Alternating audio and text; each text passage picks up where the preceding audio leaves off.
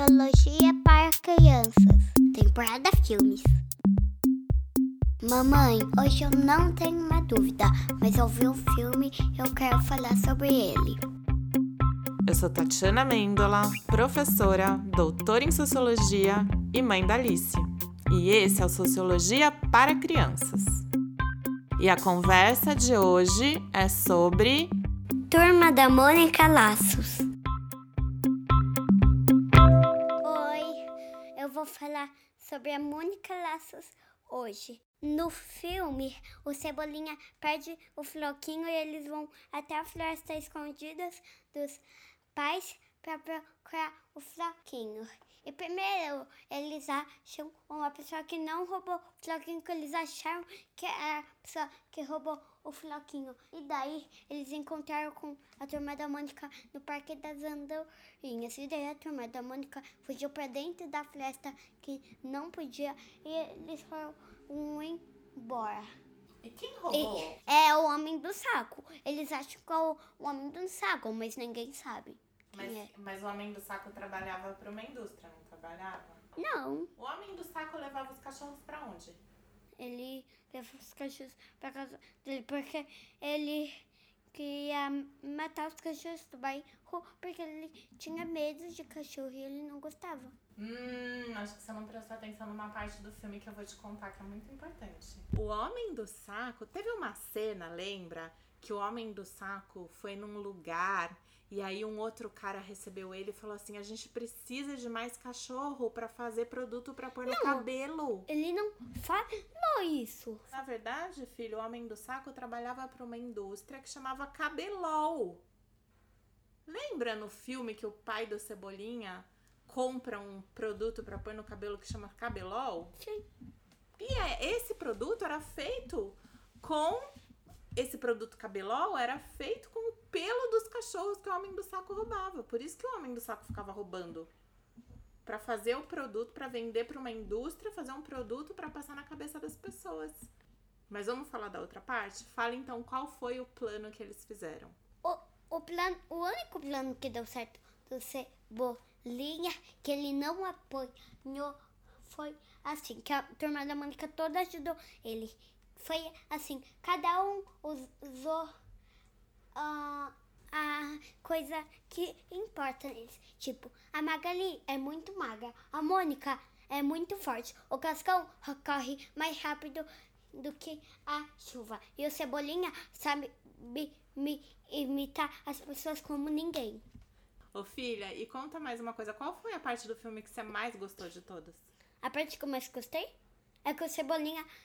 ah, é a que o Cebolinha teve o plano de cada um usar a sua habilidade. Como a Alice já falou um pouquinho, o cachorro do Cebolinha, o Floquinho, ele é roubado pelo homem do saco. E as crianças, a Mônica, o Cebolinha, o Cascão e a Magali, saem em busca do Floquinho pelo bairro e depois pela floresta. Eu acho que nesse filme tem duas coisas super interessantes que a gente pode discutir e que tem a ver com sociologia. A primeira coisa tem a ver com a indústria da beleza que faz o produto Cabelol. E a segunda coisa tem a ver com como as crianças vencem o homem do saco e conseguem achar o floquinho. Vamos começar com a primeira. Bom, para começar, essa indústria é meio do mal, né? Porque essa indústria rouba bichinhos, cachorrinhos, prende os cachorrinhos e depois usa os cachorrinhos para fabricar produtos de beleza. Isso não é legal, né? E o segundo ponto dessa indústria que não é legal é que essa indústria, ela estabelece na cabeça das pessoas um padrão de beleza. Por exemplo, quando sai aquela propaganda no jornal que a mãe do Cebolinha lê, fala que os homens não podem ficar carecas, meio que falando que é feio o homem careca.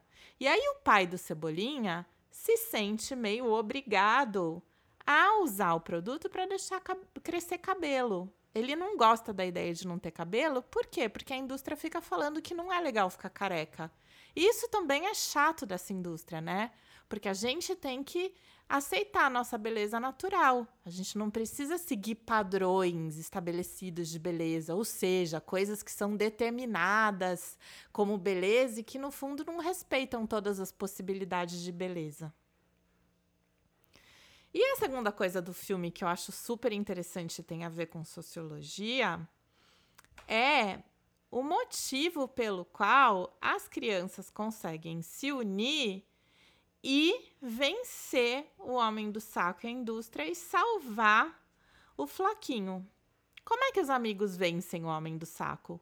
Eles vencem respeitando as diferenças entre eles. Por que que o filme chama Mônica Laços? Porque a Mônica deu laços vermelhos para marcar o caminho com as árvores. Nas pra achar árvores. o caminho? Uhum. Você acha que é só por isso que chama a Mônica Laços? Laços de amizade? É, não é? Uhum. Então tem dois tipos de laço no filme? Quais são os dois tipos de laço no filme? O laço que acorda é. e também o laço de amizade. Ai, que bonitinho. Você lembra que o Cebolinha fez vários planos para resgatar o Floquinho? Lembra que os planos não deram certo no começo? Que o homem descobriu, prendeu todas as crianças na gaiola, lembra?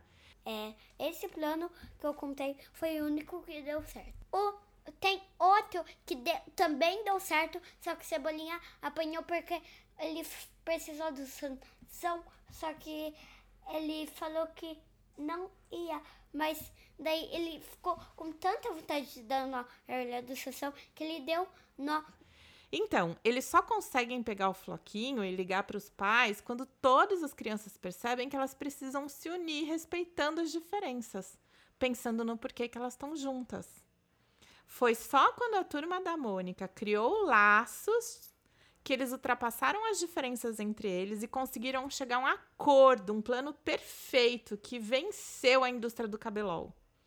Sabe o que é esse plano perfeito? É a solidariedade que é quando a gente consegue ou tenta se colocar no lugar do outro, sentir o mesmo que o outro está sentindo. Não é ter pena, é dividir o sentimento de igualdade. Quando isso acontece com a turma, eles conseguem se unir, ultrapassando as diferenças e indo atrás do objetivo principal, que é salvar o floquinho. Mamãe, agora eu queria falar sobre outro filme. Filhinha, essa vai para o próximo programa. A gente queria agradecer a todos vocês que estão acompanhando a gente, mandando mensagens e seguindo o nosso Instagram, que é o arroba Sociologia para Crianças. Se você ainda não seguiu, vai lá. Até o próximo episódio. O Sociologia para Crianças é uma produção independente que foi idealizada pela Tatiana Mendola com apoio da Alicia Mendola, Thaís Mendola e Leandro Bravo, e foi produzida e editada pelo Felipe Ritz. Arte final por Kate Bernardi.